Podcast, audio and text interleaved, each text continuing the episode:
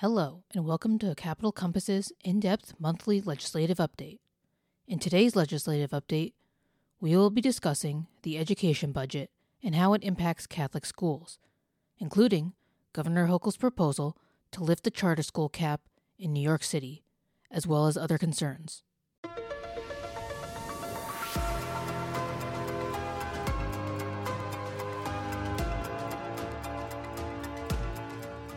February's update was recorded on Monday, February 13th, 2023.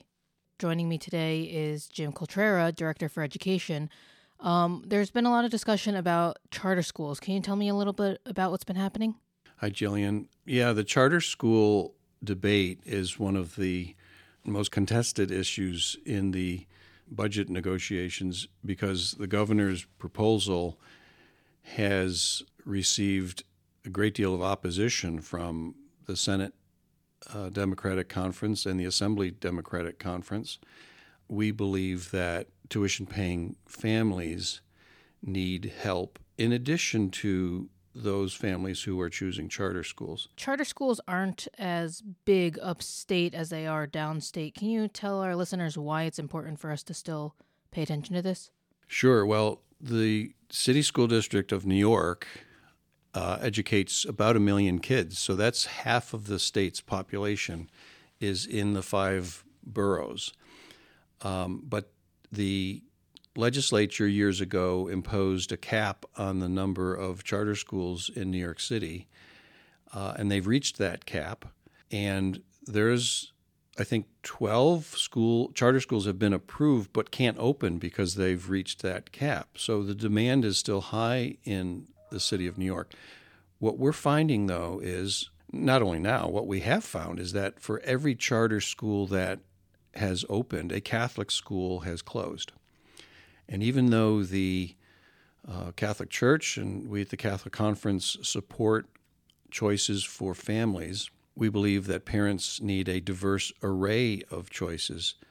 And what we've discovered is that charter schools, in the end, they really supplant school options. They're not supplementing those options. Now, what do you mean by that?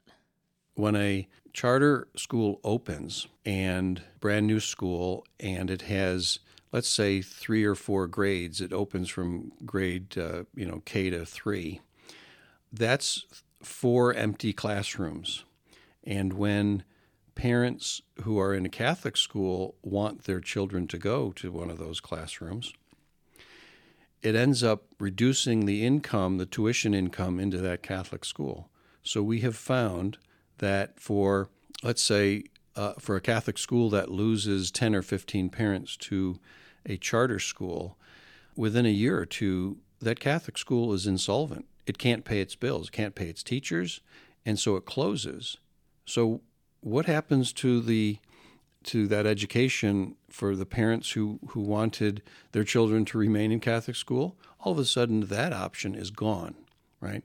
And so, against their wishes, those parents now have to enroll their kids in public school. So, while that charter school gave options to some families, it actually resulted in the taking away of the Catholic school option for other families.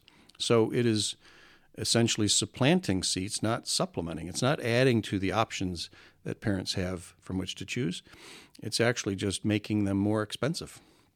Um, now, charter schools have been around for around 20 years or more. Uh, where has the Catholic Conference been, you know, throughout throughout all of this, and uh, what kind of the stance? So, when charter schools were first proposed um, under Governor Pataki, we had urged the governor to provide commensurate support for our families as well. And Governor Pataki did try and introduced a tuition tax credit. It ultimately was not adopted, and we've been trying to get tuition tax credits ever since. And in the from 2011 to 2014, a bill actually passed the Senate uh, five times, four or five times, and we came close, thinking that ultimately the way to help our schools alongside of charter schools is to provide uh, some assistance for tuition paying families, just like lawmakers in 35 other states have done. But given the political dynamic in New York, we've been fighting for that for decades.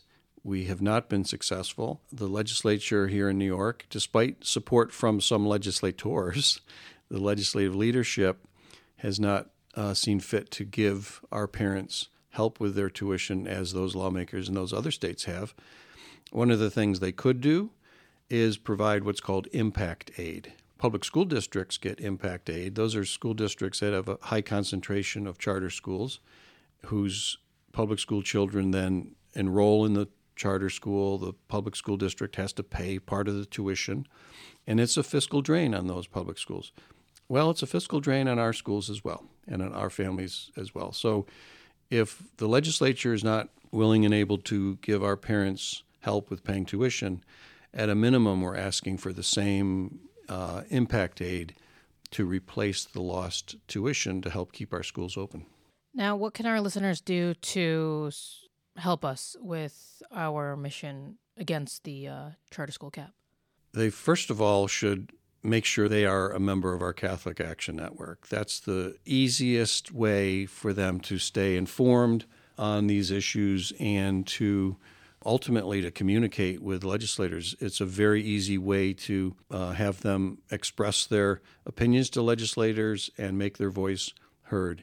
Because we at the Catholic Conference, we're only a handful of people trying to convince the legislators that expanding charters without helping our schools is not not only does it hurt those families, it it raises taxes. Our voices go only so far.